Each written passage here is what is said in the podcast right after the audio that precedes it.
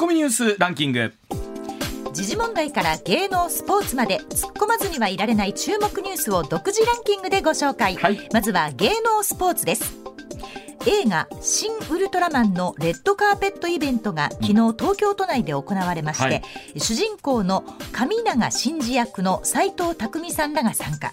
斉藤さんはネタバレ禁止の秘密規約書にサインした、うん。早く公開してほしいとコメントしました、はい。公開は13日金曜日です。もういよいよギリギリですし、はい。ご本人たちもね昨日のレベルじゃないとご覧になれなかったあそうなんですねえ。うん。あの今でもね本当にこの、えーネタバレ禁止の秘密契約書っていうのはいろんな試写会に我々もお邪魔しますけど、はいあのサインさせられるんですよね。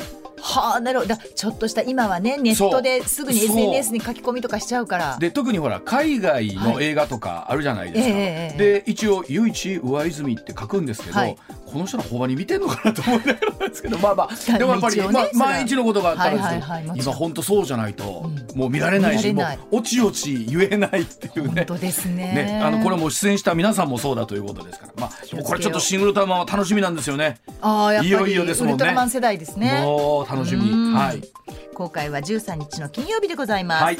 続きまして大阪マラソンと統合され開催が去年で終了しました琵琶湖毎日マラソンの後継となる大会が、はい。来年3月12日に滋賀県で行われることになりました。ほうほう。大会の名称は琵琶湖マラソン、うん。市民ランナーが参加することができるということです、えーこれ7月頃に大会ホームページを開設しまして参加を受け付けるということなんですあのね。本当に市民マラソンって参加したい方大勢いらっしゃるので、はい。今回大阪マラソンね残念ながらあのコロナの影響でねね。あの一般ランナーさんができなかったんですが、これまた楽しみにしてる人多いでしょうね。そうですね、はい、うん。3月12日でございます、うんえー続いて連勝をかけて甲子園で行われるプロ野球阪神広島戦、はい。4月1日の巨人戦で負傷離脱し、うん。2軍で調整をしていたマルテ内野手が、はい。今日一軍昇格いたしまして 3, 3番ファーストで出場する見込みでございます。あのーライガース7連勝を飾った後、ええど誰かか、えーその後1勝2敗、はい。1勝2敗、えーまだまだ。負け越してますからね。うんね、はい。なかなかうまいこといかんもんですね。マルテですよやっぱり。ね。はい、待ってましたです。はい、はい。あの楽天10連勝してたよね。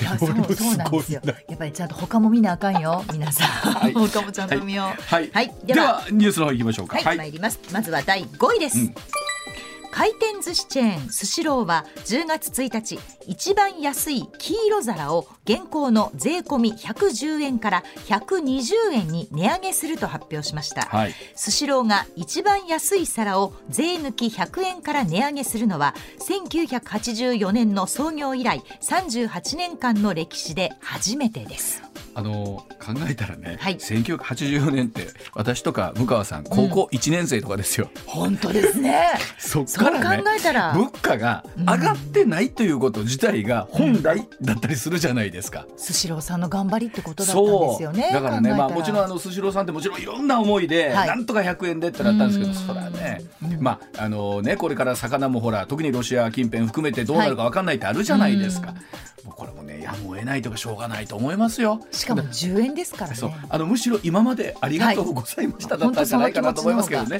はい。うん大きいですね、うん。続いて第4位です。実業家のイーロン・マスク氏が日本はいずれ存在しなくなると投稿しはい。話題となっています、うん。ツイッター買収で世界を驚かせた世界一の富豪イーロン・マスク氏が去年10月時点の日本の総人口が前の年より過去最大のおよそ64万人減少したというニュースに反応し、はい。当たり前のことだけど出生率が死亡率を上回るような変化がない限り日本はいずれ存在しなくなるだろう。これは世界にとって大きな損失になるとツイートし話題になりました、まあ、もちろんこのあの計算上でいくとこのままでいくとそれは何百年後かには、はい。ね、あの人類日本人がいなくなるということになるんですけど、まあ、その前になんとかはきっとするんでしょうけども、ね。ただあのこの少子高齢化問題って、はい。本当に今のうちから手を打っとかないと、その何十年後かは必ずやってくるということですからまやってきます。あ、あのそのイーロン・マスクさんの言い方含めてどうだっていうのはありますけど、現実としてうん。このままいくとこうなるっていうのは、計算上はそうなこりますよね。うなるということですからね。うん。ねこれ本当にあの、まあ、もちろん国の偉い人たちも含めてどう考えていくかなんですよね、これはね。そうですね。はい。うん。続いて第3位 JR6 社は今年のゴールデンウィーク中の利用者の実績を発表しました、はい。今年4月28日から5月8日に新幹線や在来線を利用した人は907万人余りで、去年の利用者のおよそ2.4倍。コロナ前の2018年と比べると75%まで回復しました。あ向川さんも、はい。えー実家に帰りはんので新幹線を。新幹線在来線両方使いました。ねどうどうでした？あの混んでました？やっぱりあのね、満席ではないですけれども、うんうんやっぱり80%、90%ぐらいは乗ってる感じでした。でももっと多かったってことやもんねという それまではねそれまでは。だって、立ってる方が、ね、普通にまあまあそうですよね一応みんな座ってましたから、それはね。ねえ、はいまあちょっとずつこういったものも戻ってくるんでしょうね、そうでしょうね。はいうんはい。続いて第2位です。国の2021年度の税収が過去最高ペースで推移しています、うん。3月末時点の一般会計税収は50兆3611億円となり2020年度の同時点を11.9%上回りました、はい。新型コロナウイルス化の打撃が大きかった2020年度に比べて、所得税法人税消費税が揃って増える傾向にあり、はい税収は2年連続の過去最高更新が視野に入ったということです。あのほらなんか世の中の景気が悪いとかうんぬんって言われてるんですけど、やっぱり、えーそのな一方でこの今あったようにですね、企業業績戻してきて、えーそういった意味で税収は増えている、はい。えーでも一方でですね、まあ、もちろん出ていくものっていうのも多いわけですしうん。まあ、あいつもね番組でもお話しいただいてますけれどもそれがどういうふうな形で我々に戻ってくるのかっていうことも大事な話になってくると思いますんで、確かにね。まあ、税収自体が上がってるというのは決して悪い話ではないんでしょうけれども、はい。果たしてそれだけでいいのかっていうことですよね。物。価もやっぱり高くなってますですそうです。だったらいただくものもそれなりに上がっていかないとっていそうところなんです。よね。はい。では第1位です。昨日ロシアの対ドイツ戦勝記念日にプーチン大統領は演説を行いまして NATO はクリミアを含め私たちの土地に侵攻する準備をしていた。ウクライナでの軍事作戦は必要に迫られた時の唯一の正しい決断だったと侵攻を正当化しました、はい。またロシアから侵攻を受けるウクライナのゼレンスキー大統領も動画のメッセージを公開、我々は我々の子供たちの自由のために戦っている。だから我々は勝つと述べました。はい、えーこのお話を含めてですね、はい。えーこの後常念さんに詳しくお聞きしてまいりましょう。さあ時刻6時まもなく27分になります。ここからは常伝司さんでございます。常伝さんおはようございますおはようございます。おはようございます。よろしくお願いします。よろしくお願いします。はい、えーでは早速でございますけども常念さん。まずは昨日のですね、えーロシアの対ドイツ戦勝記念日のパレード、そしてプーチン大統領の演説とありましたけれども、えーまず印象を聞かせてください。はい、あのプーチンね、しょんぼり演説、本当にお疲れ様でしたって感じでしたね。うん。うん、戦争宣言もなければ総動員令も出ずですね、はい。まあ、これまでの主張、まあ、独自の主張を繰り返しただけで、うん。特に新しいことはなかったですよそうねで。したね。あのまあこれを我々はね、それどうはい捉えればいいのかっていうところあると思うんですよ。あの、はい。え宣戦布告されてもこれはこれで困るし、はい、えー核を使うなんて言われたらもっと困るわけなんですけども、ええ。このメッセージはどういうふうな意図があったんでしょうかねプーチン大統領はね。そうですね、まあ、あの私、フジテレビの、ね、中継を見てたんですけど、はい。あの筑波大学名誉教授の中村先生がね、はい。はい。あの西側がですねもしその戦争宣言したらこれもう NATO に対する宣戦布告ということでもう強い反応に出るぞっていうことをうん。結構言っていたので、はい。プーチンはビビって、えー押されて負けたんだというふうに言ってました。なるほど。うん。ね、ただ僕はちょっとそれは言い過ぎかなと思うんですけどね、はいと言いますと、おうん。うん、あのおそらく国内事情の方が大きいかなと思ってまして、うん。あの要はね100万人動員するとかいう噂もあったんですけど、うん。でも動員してもねもうはっきり言ってウクライナ軍の砲弾の餌食なんですよ。うんうんうんだってろくに訓練できないしそうですね。武器もろくにないわけでしょ？うんうん。でそんなの送り込んだら、うん。もう間違いなくあの国内の不満高まりますよそうね。ですよね。で昨日のフジテレビでもやってましたけどロシアのね、うん。まあ、あの偏った世論調査ですらうん。今この、えー自称特別軍事作戦を支持する人減ってるんですよ。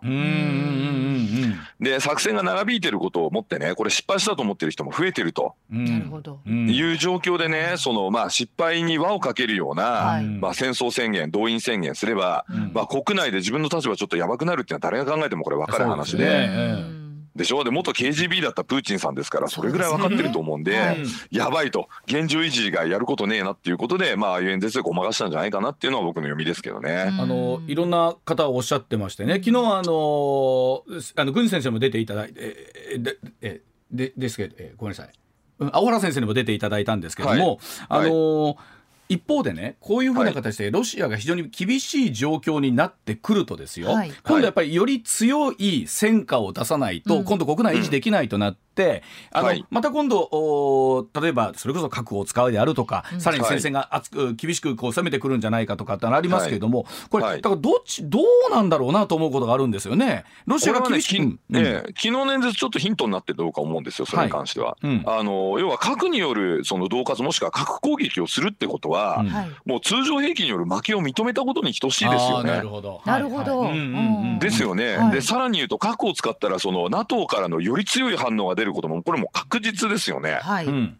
そうするともし核使えるようなね根性があるという言い方が正しいかどうかわかんないですけど、うん。はい。まあ、核使うような覚悟がもしプーチンにあるなら、うん。昨日の演説も相当激しいものになってないとまずいですよね。うんうんうんうんそうですね、うん。ですよね。でそれができなかったということはあとまあアメリカのインテリジェンスなんかもねあのロシアが核を使う兆候全く見えないと。ねうん。先週ジョンさんおってましたよね。ね。そうですね。そうです。でバイデン大統領もねレンドリース法をついにあの署名してですね、うんあのナチスドイツを倒した強力な法案がもうこれアメリカで施行されるわけでほう。うん今後は大統領権限だけでバンバン武器をくれるわけですよ。なるほどでしょ？で日本の軍事費と同じぐらいの援助もしちゃってますからねアメリカはね。今あのそれこそあのヨーロッパも含めてですけどかなりその武器の供与みたいなものが進んでるわけですよね。進んでますね、ではい。実際アメリカがもう提供した榴弾砲というのは、うん。ウクライナの前線にもう配備されてまして、うん。うん。でロシア軍の部隊も本当文字通りフルボッコにしてますので、うん。なんなら東側ちょっと押し返してるって話がありますよね。そうです。あのうん。ハルキウ周辺ではですね歴史的な敗北を喫したというふうにあの言われてます。ちゃんと日本では報道されてないですけどね。うん。はあええもうロシアの榴弾砲がもう射程の外まで追いやられている状況でハルキウは爆撃がなくなったと。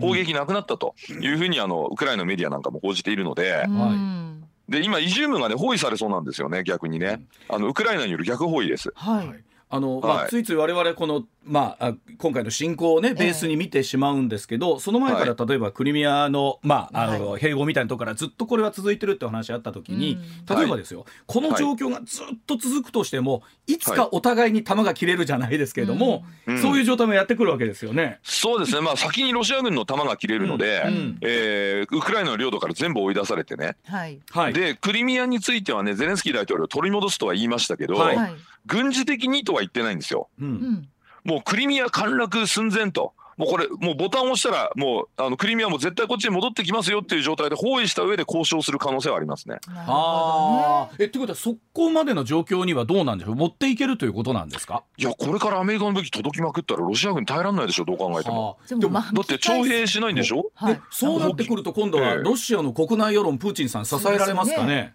いや、ロシアがね、実はね、国内でね、レジスタンス始まってる可能性があるんですよね。あそうなんですかあの謎の火災が大量発生してるのご存知ですか？あそうなんですか。ええ、あの特にね、うんあの新兵の募集事務所から火出まくってるんですよ。ついこの間もね、モスクワからね、車で6時間ぐらいのところにあるね、町のね、あの新兵の事務所ね、このあの5月9日の前の日ですね。あ。うんはい戦勝記念日の前の日に火つけられて燃えちゃったんですよ。ううんで、文字通りその徴兵用のリスト燃やしちゃってんですよね。はあ。はい。で、今ロシアね、あの紙足んないらしくて、紙がうん紙不足です、ついに。ほあの西側からね、あのこう木に木であれ作るでしょ、もともとう。ね。はいはいで。白い紙作るのに漂白しなきゃいけないんですけど、漂白剤がもう入ってこなくなっちゃって、紙足んないらしいんですよ。えええそんな状況になってんですか？そうなんです。だからね、デモとかやって捕まるでしょ？はいでも捕まるんですけど、あの書類が書けないので釈放みたいな。そ。そんなことある？ええ。いや本当です本当です。ええ。ロシアっててそういうなんかね、あの変なシステムで動いてるんですよ。ということは例えば昨は日軍事パレードでねあれだけのこえ。えうまあ兵隊さんとい。うかがわーっとパレードしているのを見てはい。あのあれだけの武器あるんだったらまだ弱るのかうんうなん。みたいなところすらなんか我々思うところあるんですけどええ。あれはもうじゃあほぼ見せかけのようなものってことなんですかね？まあ武器はストックは大量にあるんですけど、使えるかどうかはわからないって感じですね。あーなるほど。あの要はあの共食いみたいな感じで部品を取り合っちゃってて、うんあの動かないのも結構いっぱいあると言われてますし。ということはこれね例えばほら本当にこの2か月2週間の間で、うん。はい。い、ろんなこうなんていうかこうどっちが優勢だみたいな話ってあるじゃないですか。はいえで、えついなんなら、えー、3週間ぐらい前かな。ちょっとロシアの方がかなりね、そうですね東の方が寄せてきてるって話ありましたけど。ね、押し返してましたね、一時ね。でも今回、はい。例えばどうでしょう？おっしゃるようにアメリカ、はい。ヨーロッパの武器供与でこう、はいなんなら今度ウクライナの方が押し返してる、はい。ロシアの方が厳しいっていうふうには見た方が見る見立てになるんですかねこれは。あの正確に言うとですね、えっとごえー4月の下旬からですね5月1日にかけてプーチンがね、うん。まあ、要はそのこの9日に向けた成果を出せということでものすごいプレッシャーかけたんで、はいはい軍がかなり無謀な突撃をね仕掛けたんですよ。うん。うんでその無謀な突撃がロシアの攻勢のように見えたんですね我々は。うんうんうん。ところがちゃんと分析してみるとねこれあのフィリップス・オブライエン教授というねセントアンドリュース大学の、えー先生がやってるんですけど、うんロシアはもう要はその損害がですね、えーキーウのその戦線の1.5倍ぐらいの損失を毎日出しながら、うん。無理な突撃をやってたんですよ。おでそのドンバスにいるこのまあウクライナ軍って精鋭部隊でねもともと8年も戦争やってましたから。はいはい。でもう防衛陣地とかもすごいんですよ。砲撃したぐらいじゃもう全然崩れないのね、うんうんうん。硫黄島みたいな感じなんですよはっきり言って、うんバンバン撃ってももう隠れてて、はい。で地上部隊来るとまたもう地上出てきてウクライナ軍をボコボコにやっやっつけるというのを繰り返してですね、うん。一日大体100人から400人ぐらいの死傷者をあのロシア軍が出しながら、うん。もう十何回と突撃して全部失敗してたんですよ実はこれが真相なんです。ははい、でその流れの中で、えーハルキウはもう完全に奪還されちゃったんですね。あうんうん。うんはい、で今それがそのイジュームというですね、まあ、あのドンバスのまあ結構あの中心になるような、えー拠点になるようなところに今、えーウクライナ軍は迫ってまして、うん。えーイジュームの南の部隊が今ロシア軍包囲される可能性がありますね今ね。でいやでそうなってきて、例えばウクライナ軍がまあ押し返すというか、でまああの返すというか。なってくると、はい。今度はもっと強い攻撃がね、そそれこそ核みたいなのが出てくるんじゃないかとついつい思っちゃうんですけどその心配はしなくても大丈夫なんですかね？それはまあだ心配はした方がいいんですけど、うんただやれるかっていうと、まあ、冒頭申し上げた通り、はいそれって通常兵器で負けたことを認めることになりますよねと。あね、さらに使ったら NATO がもっとすごい反撃出てきますよねーと。あでプーチンね今回の演説であんまり NATO、まあ、NATO のこといろいろ腐したんですけれどーも、はいうんでもその強いこと言わなかったのは NATO に参戦されたら負けるっていうのは分かってるんですよさすがに。なるほどなるほど。だってウクライナ攻撃したのも NATO が来ないと思って言ったわけじゃないですか。はいこんなに応援するんだったら俺攻撃しなかったのにって多分思ってますよプーチン。例えばね一つまあ、ええ。我々5月9日の戦勝記念日っていうのを一つのまああなんかどっかでまあターニングポイントみたいな感じでこれまで見てましたけど、はい。さあ今後ですね例えば、はい。えどこを基準にというか、はい。どどういう見立てでこう進んでいくんですかねこの侵攻に関しては。これねまずまあロシア国内の情勢をまず見る必要がありますよね。うん。はい。うん、ロシア国内で、まあ、現状ですねこれ特別軍事作戦のまま進行ということですからうん。あの徴兵拒否とかですね脱走してもね罪に問えないんですよ、うん、なるほど。国内法的に、うん。はい。ええ、戦争宣言してないってことはこれ一応契約兵ということで言ってるのではあ、一応ね契約はねあの打ち切る自由があるんですね兵隊側に。ほうほうほう。へただねあのロシアの若者たちってね、まあ、田舎育ちで割と純朴で素直でですね、うん。主体性ないらしいんで、うん徴兵徴兵された兵隊っていうのは戦争に送っちゃいけないのに、うん。はい無理やりなんかその契約兵のサインをさせられて前線に送られたりとか前線に送られた後も辞める自由があるのにね辞めないでそのままなんかもう前線突っ込んでっちゃったりとかするらしいんですまあ、よ。こういう状況になっちゃったらそなんかささもありなんでしょうねこれは別に。どの国にしてもね。そうなんです、うんまあ、ところがあの南オセチアのねあの兵士たち300人が集団脱走したってニュースあったじゃないですか、うん彼らヒッチハイクで地元まで帰ったんですけど、何のお咎めもなしですよね。事実上。まあこれなんでかっていうと別に脱走してもいいんですよ。ロシアの国内まあ、法的に。公に罰することはできないわけですよね。できないんですよ、うん。だからそういう情報がですねものすごい広まってくると現場でサボタージュみたいなのが起こりますよね。そうですよね。うん。みんながやめたって 言えば終わるってことですか？そうなんです。でね、うん。ちょっとねそういうののねまあ傾向がまあこれ SNS で出てた情報なんでねまあちょっと確かかどうかわかんないんですけど、ロシアの砲兵の射撃がねやたら弾当たんないんですよ。うんでねキーウのね農地とかにボコボコ穴開けてて、うん。でそのままいなくなっちゃったんですけどこれどう見るかってことなんですよね、うん。その、はい。要はそのまあ、えー全然訓練を受けてない兵隊が下手くそな射撃をやってたのか、うん。それともわざと敵のいないところに撃ってうん。で弾なくなったんではい俺たち戦争できませんって言っあてー。それで逃げたのかと。つまりまあ結局いずれにしてもロシアの、はい。ロシア兵のその士気みたいなものは全くもって上がってないってことですよね。そうですね、ん。上がってない上に今逃げても大丈夫みたいな状況にあって、うんこの情報広まってくると、状況変わるかもしれないですね。うん。あのそれでいうと例えばねね経済面でいうと、例えば岸田さんもですね、ロシア産の原油のですね禁輸というものも、まあ、えー、G7 足並み揃えようという話になってきてますし、はい、あのそいわゆる経済面からの圧力も大きくなってくるわけですよね、今後さらにね。そうですね。でもロシアを擁護する人たちは為替レートが戦前に戻ったからロシアの勝ちという謎基準でプロパガンダし続けるんじゃないですかね。なるほど。何の意味があるか俺全然わかんないんですけどまあそれで勝ったと思ってたらどうぞっていうふうに思うんですけどね。でもなんでしょうね。今お話聞いてるといずれにしてもしばらくはこの状況がまだ続くという感じでしょうかね。はい、そうですね。これあの防衛研究所の高橋杉雄先生もおっしゃってましたが、うん、湾岸戦争ですら4か月やったんですよね。ああ、まあ、早く終わったイメージですけどね。うん、はい、あれですら4か月やったので、年内に終わったら早い方だと。おっしゃってました。まあ、それはおっしゃるように8年以上、まあ、もっと長い歴史であってこう両国で争ってるわけですから、うん、そうですよね、うん、でロシアが今のねその俺たちに歯向かうやつは全部ネオナチみたいな、まあ、いわゆるヘイトですよね,、うんですね。そういうヘイトをまあ続ける限りはこれはやっぱもう戦争は続かざるを得ないのでやっぱロシアの生態というか、まあ、プーチン自身がまず権力の座から降りることと、あとロシア人がですねやっぱりもうちょっと主体性を持ってですねこういう無謀な戦争をやろうとしたら、えー、自分とこの政府を止めると。そうですね、まあそうですね、まあ、そういうふうにならないとこれ厳しいですよね、はい、あの昨日も少しお話したんですけどプーチン大統領の健康不安説みたいなものも流れていて、まあ、小原凡司先生曰く、まあ、もちろん虚実織り交ぜて入ってくることに、はい、まあ、出すが意味があるんだって話をしてましたけれども、うん。えー、うんまああのなんか胃がんでねなんか手術が必要で、はいはい、本当は4月末にやる予定がなんかあのまあ延期になったと言ってましたよね。うん、であのまあプーチンがいない間あのパトリシェフでしたっけ？うん、はいあうあいつですね、あれがやるらしいんですか？あいつは本当ろくでもないやつなんで、アメリカももうあいつはもうプーチン以上にひでやつだっていうふうにも言ってますけど。話がありますからね。ええもともとねあれです。チェチェン侵攻の原因になったモスクワのアパートのあの爆破事件あるじゃないですか。うんあれ自作自演の偽旗作戦だったんですけどこれの指揮をしてたやつですね。でもそう言われるとでも逆にそういう人物が、プーチン大統領の、はい、まああしばらくいない間のね、はい、えー、最高権力者だったとすると、それはそれでまた怖い話ですよね。そうですね、でも逆にこいつが暴走すると、ですねロシア国内がまたね、レジスタンスがまあ激しくなったりとかするかもしれませんね。だからなんかプーチン大統領だけじゃないんだなっていうのが怖いなと思います。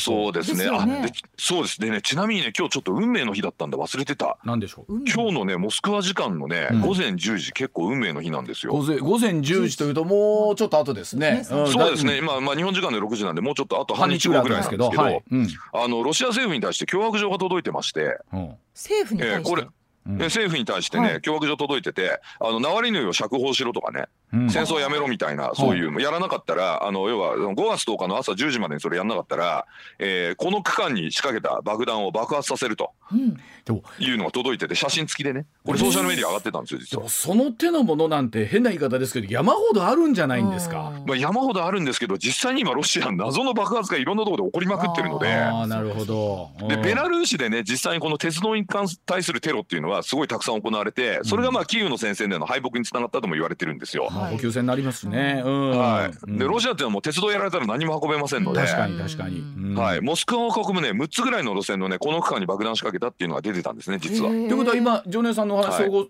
聞いてみると、そのロシア国内からも少しずつはなんならそういう動きも出始めてるぞっていうことはあるってことですね。そうですね。このまああの爆破のメッセージを伝えたのがロシアンレジスタンスというねまあ謎の集団なんですけれども、なんか国内でどうもレジスタンスの動きがあるんじゃないかということでこの情報注目されてるんですね。なるほどということはじゃあ,、あのこの後そのじゃあ5月10日の午前10時というところは、はい、えロシア時間のというところ一つの、まあまた注目ということですね。そうですね。まあ何も起こらないかもしれないですからね。ただの脅しだけかもしれないし、言ってた場所とは違う場所で火事が起こるかもしれないですしね。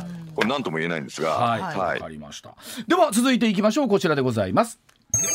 時刻6時43分になります。続いてこちらでございます。資産所得倍増プランや環境への150兆円の投資を宣言。岸田総理は太っ腹になったんでしょうか。え昨日も少し取り上げたんですが岸田総理がですねイギリスで行った講演が、まあ、話題になっていまして、はい、え岸田総理日本の2000兆円ある金融資産を貯蓄から投資にシフトさせる、うん、また再生可能エネルギーに加えて安全を確保した原子炉を有効活用すると明言しました。2050年のカーボンニュートラルへ2030年に17兆円。今後10年間で官民協力によって150兆円の新たな関連投資を実現すると話しましたがさあ、あのー、常念さんにもお伺いしたいんですけれども、はい、えー、岸田さんが、ねえー、インベストメント岸田と自分に投資してくれと。ええ、いうお話がありましたけど、はい、はい、インベスト岸田に投資ってことですよね。はい。もうネット上ではですね、さもうさはあのすでにですね、うん、猫に小判、豚に真珠、うん、ね、えーえー、岸田に投資みたいな。感じ でまたまたまた一国の総理を捕まえてまたあなたもその。ネットでそういうふうに言われていてね。豚に真珠、まあ、つまりそのね、えー、真珠を豚にあげても何の意味もないじゃないですか。はい岸田に投資っていうのはまあそういうことですよというですね、まあみんな厳しいですね。100兆円時価総額吹っ飛ばしたと言われている岸田総理ですからまあ市場の見方は厳しいですよね。あの昨日高橋先生がおっしゃるには岸田さん自身の個人資産みたいなのを見ると、特にその株式への投資みたいなのをやってるわけではないのでどこまで分かってらっしゃるんだろうかっていうような話はありましたけれども、はい、まあさすがにあのロンドンに行ってですね増税しますっていうのはシャレになってないですから、うん、まあ言えなかったんだろうっていうのはあるんですけど、はい、まあ一応ですね。岸田さんの周りにいる人の話によるとね、うん。その増税するとは言ってないんだと。はい、ね、別に増税するとは言ってないんだけど、増税するみたいに言われてて非常にあのちょっともうあの、えー、じくじたる思いだということを言ってたんですが、うん、でもまあこれまでのね岸田さんのその行動言動を見るともう財務省の言いなりじゃないですかはっきり言って。うん。だからもうこいつ選挙終わったら増税すんじゃねってみんなが思ってもこれは仕方がないことだと僕は思うんですよ、はい、逆にね、かわいそうですけど、うん、逆に増税するって思われたくなかったら私は増税しませんと。小泉さんみたいにね、うん、私の目の黒いうちはあのー、もう消費税は増税させないっていうようなことを言えばいいんですけど、これも言わないじゃないですか。それは言わないんだよね。言ってくれたらって思いますもんね。そう。で言わないでおいてこういうなんか所得倍増とかね、はい、資産所得倍増とかぶち上げてはその後やっぱり税金上げますみたいなねねキャピタルゲインはやっぱり課税しますとか言うんで、まあ、どっちなんだみたいな感じでみんなが怒ってるということだと思いますよ。あの、はい、実際どうなんですか？例えば総理がこういう形でですね貯蓄から投資にシフトさせるって言った時に、具体的に、まあ、あの例えばその NISA とか積立 NISA の枠の話とかありますけれども、例えばそういうことで実際に投資へとシフトされるんでしょうかね？はい、えっ、ー、とねこれまでのね岸田さんの動きを見ていただければわかるんですよ。はい。うん、あの要はその賃上げする企業にはねうん、えー、税制上の優遇をといってですね、うん、しょぼいなんかあの3000億円ぐらいの予算を積みましたよね。うん、うん、ありましたね。ねもうこれもう高橋先生がねあの解説されてると思いますけど、歳入欠陥がどれぐらい生じるかというとほとんど生じないような、はいはい、もうほとんどこれ何に使うのみたいなしょぼい予算も掛け声だけでやって、で実際何の効果もなかったじゃないですか。ですよね。で税制でねあの賃上げなんてならないんですよ基本的に。で同じようにですねその貯蓄化や投資へのシフトっていうのは税制とか NISA の仕組みだけではならないですそんな小手先のことでは。まあ、ならないんですね、だからといってそれおっしゃるようにじゃあ我々も投資ちょっと頑張ろうかとはならないですよね。岸田さんそこまで信じるって話もだからね、はい、さっきの話じゃないですけど。ですよ。でね、うん、我々が投資頑張ろうかってなるときはね、これちょっと思い出してください私たちが高校3年生大学1年生ぐらいの時を。はい近所のおじさんおばさんが NTT 株でボロ儲けしたじゃないですか。あの時です。あの時に初めて株というものの概念を我々は知りました。でしょ？こんなに儲かっちゃってって突然車買い替えて、はい、ね？熱海の鳩屋でもうあの豪華。豪華刺し盛りとか食い始めたわけですよ。はいね伊東に行くなら鳩屋って宣伝やってましたけど 昔。こっちは北有馬温泉だったと思いますけどね。そうですね。東京ではそんな感じだったんですけど、はい。でそういうの見てね突然この DC ブランドを着始めちゃったりとかなんかするの見てあかぶって儲かるんだねっつってみんな後追いしてまあその後1990年にねフルボッコになるわけですけど、いやだからねあのそれで言うとほら、ジョイさんねあの時のトラウマみたいなものって、はい、40年経っても拭いきれてない部分っていうのが、そうなんです。あのいいこと言いますよ泉さん。その通りですよ。多くの方にあるんじゃないですかやっぱり。その通りです、それね企業が内部留保をやめないのも、ね、個人が貯蓄をやめないのも、うん、結局こんなことやって煽っといて、うん、ね、手のひら返すでしょと、うん、であの時もやりましたよね消費税増税、うん、89年、はい。はいまあ、というか消費税ができた年ですよ89年。平成元年でしょ。ね,、ね。でその後あれですよ。日銀の金融引き締め始まるわけですから、うんうんうん、あれだけバブルで調子いって煽っといてね貯蓄から投資だやった日本は変わったとか言っといて、思いっきり手のひら返して、でものすごいその後不都合生じましたよね、不都合生じたのにちょっと景気良くなるとすぐ引き締めてっていうのを繰り返して。でもあの今のアメリカの状況とどうか分かんないですけどあの時のね例えばバブルの感じがあまりにも加熱してですよ、土地の取引でもこう本当右から左に動いただけで何千億というお金が動いた時のものを見ると政府としてはちょっと冷やしたい。みたいなところっていうのは、うん、やっぱまさにそれです、うん、そのちょっと冷やしたいって言っていつもドライアイスぶっ込んじゃうんですよ。これだからそのそのそのドライアイス2トンぶっ込んじゃうんです。そうね。で加減が、はい、でも僕あの時ほら実際まあ我々もまだね年派もいかない大学生ぐらいだったので、はい、世の中のお金の流れそこまで分かってないんですけど、はい、それでもなんかきっとあまりにも加熱してたっていうのはあったのかなという気はするんですけどもね。あの頃はね、サラリーマンが一生働いてもね、家一軒買えないって言ってね、連鎖の声がわーっとなって、金融引き締めやったらみんな喜んだんですよ。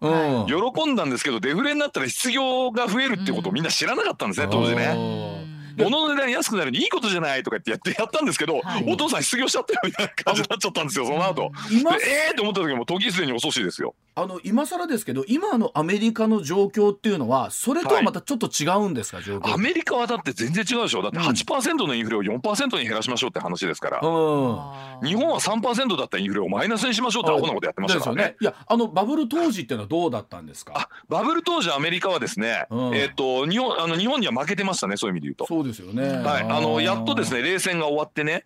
でインフレも抑え込んででこれからっていう感じだったのがアメリカですね。はい、日本はその前のインフレをもうすでに抑え込んでたんであの第二次石油ショックの時もね。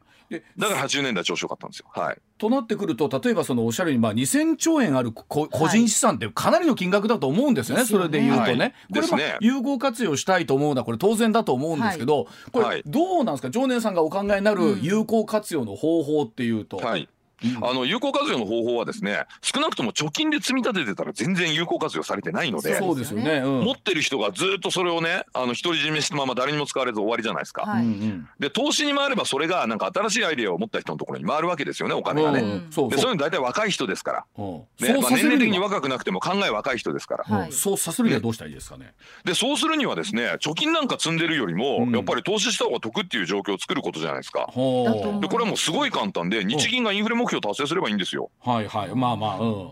ですよね。だって100万円の貯金が来年98万円になるって言ったらええってみんな思うじゃないですか。はい。うん、でしょ？そしたらちょっとリスク取るしかないねっていうことになって、うん、で隣のおじさんが NTT 株でボロ儲けしたってなるとえ私もやんなきゃって感じですよね。だから簡単ですよ。ちょうどねあの、うん、子供が学校で、うん海外のおじいちゃんおばあちゃんたちがどうしてあんなに優雅に過ごしてるか分かるかっていうことを聞かれたらしいんですね。はいはい、で日本のお家はやっぱり年金で細々と暮らしている、はい、でも海外を見るとバカンスだと言って何ヶ月もおじいちゃんおばあちゃんたちが旅行に行ったりしてる、あれはなんででしょうってなった時に、投資やと、ね、貯めてるだけではあかんねんと、うん、投資をして増やしていくということをしないとダメなんだよっていうことを学校で教わって帰ってきましていい学校ですね 日本の教育捨てたもんじゃないわ。いや本当にもう晩ご飯がその話題で持ちきり。になってで我が家で持ってるものを増やすにはどうしたらいいかっていう議論をしたんですけど。たくさん持ってらっしゃるんですからね家ののところは。やっぱそれでもやっぱみんなどうやったらいいかなかなか分かんないですよね。そうなんですよ、うん、でそんな人のためにね、うん、八重洲イブニングラボっていうオンラインサロンがあるらしいんですよ、ああ、しまった。あのね、やっぱそっちに行ったね、やっぱり。ちょっと。あの、ジョネさん、一瞬コマーシャル行かせていただいていいですか？ちょうど時間が来たんで。無料会員でも大丈夫ですからね。無料でも大丈夫ですよ。一旦コマーシャルです。上泉雄一のエーナー MBS ラジオがお送りしています。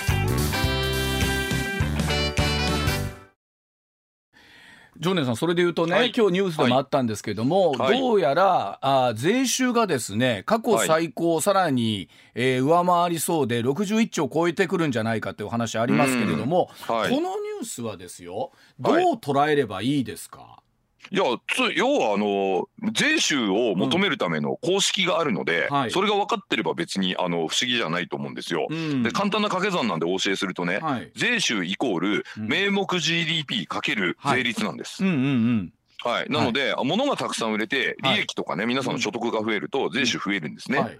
でまあ、だからあの、はい、消費税を2倍にしたりとかするとね、うん、消費が縮んで GDP 減るじゃないですか。はいはいはい、税率いいくら上げてもですね、うん、それ以上に GDP が縮んじゃったら、税収減っちゃうんですよ。はい。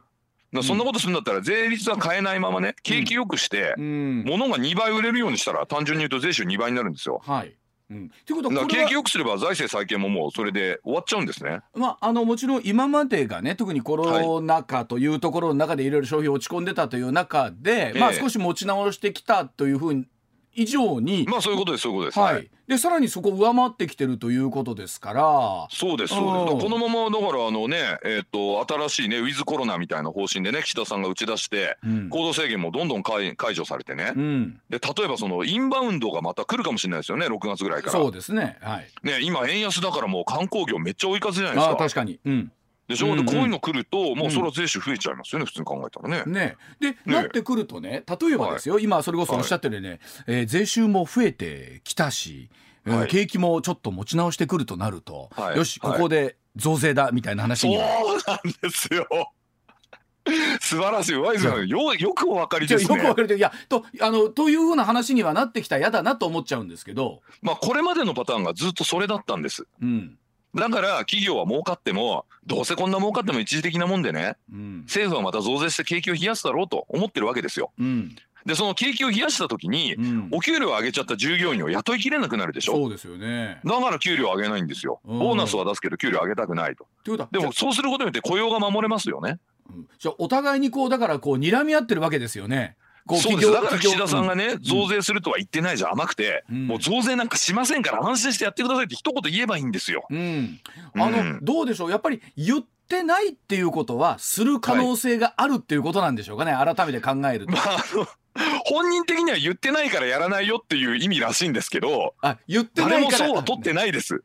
うん、ということは、どうですか？多くの市場関係者だったりとか金融関係の方は、はい、あるよなと思ってるってことなんですかね。思ってますね。なんでかっていうとフラグ上げまくってましたから今まで。ほう。せこい年金の値上げとか。せこ い年金の値上げだ。はい、ね、はい、それからせこいそのね、あのまあ給料上げたら減税っていうのもすごいしょぼかったし。うん。ね、で、さらに言うと、まあ、今ね、あのガソリン税のほらトリガー条件をいまだに発動しませんよね。はい、なるほど。ね、豪族には補助金配っても減税は全然やらないとか、ね、さらに言うと日銀の審議員の人事この間はひどかったですよね。もう財務省のポチ中のポチみたいな人が選んじゃったわけですよ。いろいろリストの中で他にも名前あったのに、うん、もうナンバーワンポチ選んで、うん、やっぱり岸田さん財務省の言いなりじゃんってこれでみんな思いましたよ。うんでそういうことやっといてね俺は増税するとは言ってないとか言っても誰も信用しないですよ。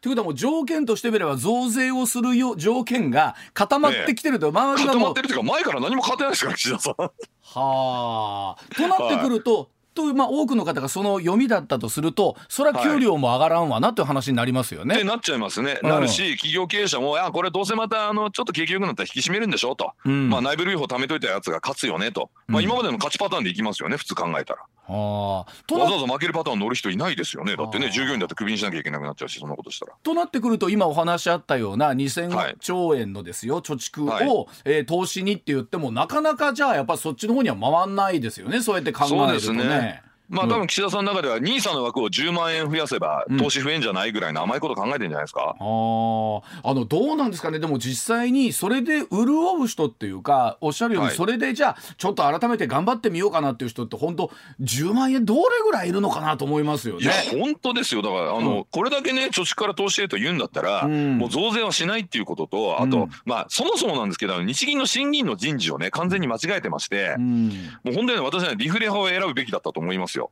でもも、ええ、そうではなくてやはりしっかりと財政バランス取っていこうということになっていくわけですよね。そうなんですよあの、うん、もう財政再建原理主義者みたいな人を選んでしまったわけですよ。うん、しかも日本債券村の村長みたいな人を選んでしまったんで、えこれからもまたじゃあ債券は上がり続けるんですかみたいなふうにみんな思っちゃいますよねあんな人選んだらね。はあ、ということはやっぱりどっかで増税というものを睨みながら我々も生活していった方がいいってことになるんですかねこれ。現状はですね岸田さんが増税しない確率はゼロじゃないですね。あ。むしろ半々ぐらいあると僕は思ってますよ。こんなこと言ったってどうせ嘘でしょってみんな思ってますから。だってそもそも自民党総裁選の公約で所得倍増っつったのにそれいつか、ね、いつの間にか消してやる人ですよ。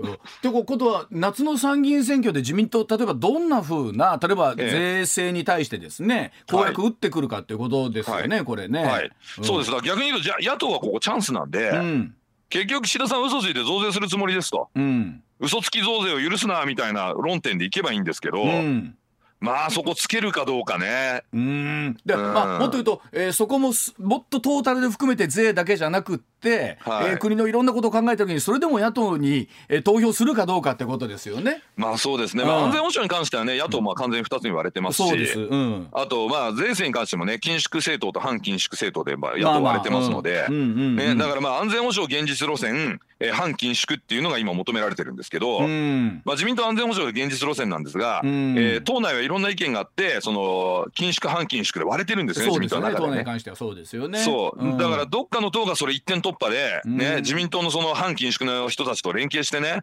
増税は絶対させませんみたいな、そこをメインにドーンと押してくる党があればいいんですけど。はい、では一旦7時の情報の後、もう少しお話続けてまいります。一旦7時でございます。まあ、ジョネさんいつもこの話をするとねこう、はい、あの財務省の人たちって一体どんな人たちなんだろうって改めて思うんですけど でも当然財務省には財務省の言い分というか考え方あるわけじゃないですか。うん、そうですね。増税こそ我が人生みたいな、ね、我が人生に一点の悔いなしみたいな感じですか？でもでもでもやっぱりその増税というかやっぱり何とかして税収を上げたいという、うん。で、え歳入と歳出のバランスを取りたいっていうのは当然財務省の中にあるわけですよね。そうですね。あの、うん、まあ歳入と歳出のバランスを大大副長的なね、現金出納帳レベルのもう極めてその簿記とか 会計の知識のない人たちが、え僕の考えた最強のお小遣い帳をきれいにしたいっていう気持ちはすごく強いと思いますよ。あでも、ええ、その人たちはそれがあの国のためにいいということ考え方なんじゃないんですか？あ違います違います。あのそれちゃんとやると天下りで美味しい思いできるようにちゃんとシステム作ってあるので。あの先輩否定したらいいとこいけないじゃないですか。じゃ財務省というのは本来どうすることが正しい仕事の仕方財務省は本来ね分割してしまってですね、はい、えー、歳入と歳出をまあ分けて歳入庁歳出庁みたいに分けてですねやるのがやっぱり本来の姿ですよ。先進国でそれやってるのは日本だけですから。もともとそのずっと作っていった時の仕組みがそうじゃなかったってことなんですかね、ね根本でいうと。そうですね。だからまあインフレがひどくてね緊縮やった方が正しいみたいな時代の時は今のシステムでよかったのかもしれないですけど、まあ必ずしもそのね、インフレばっかりが続くわけでもないし、むしろデフレで日本は苦しんでたわけですよね。で、今でもそのデフレの残滓をどう拭い去るかというところがポイントなわけで、そういう意味で言うとちょっと財務省っていうのはあさっての方向を向いて今政策やってるっていう気が僕はしますね。でもまあ、なんだろうな。いつも思うのは本当にそれでもねあの言うてもめちゃくちゃ勉強のできる人らがね、はい、ね。ね。言うんですよね。私それ以前ね、高橋洋一先生に聞いたんですよ、全く同じ質問を。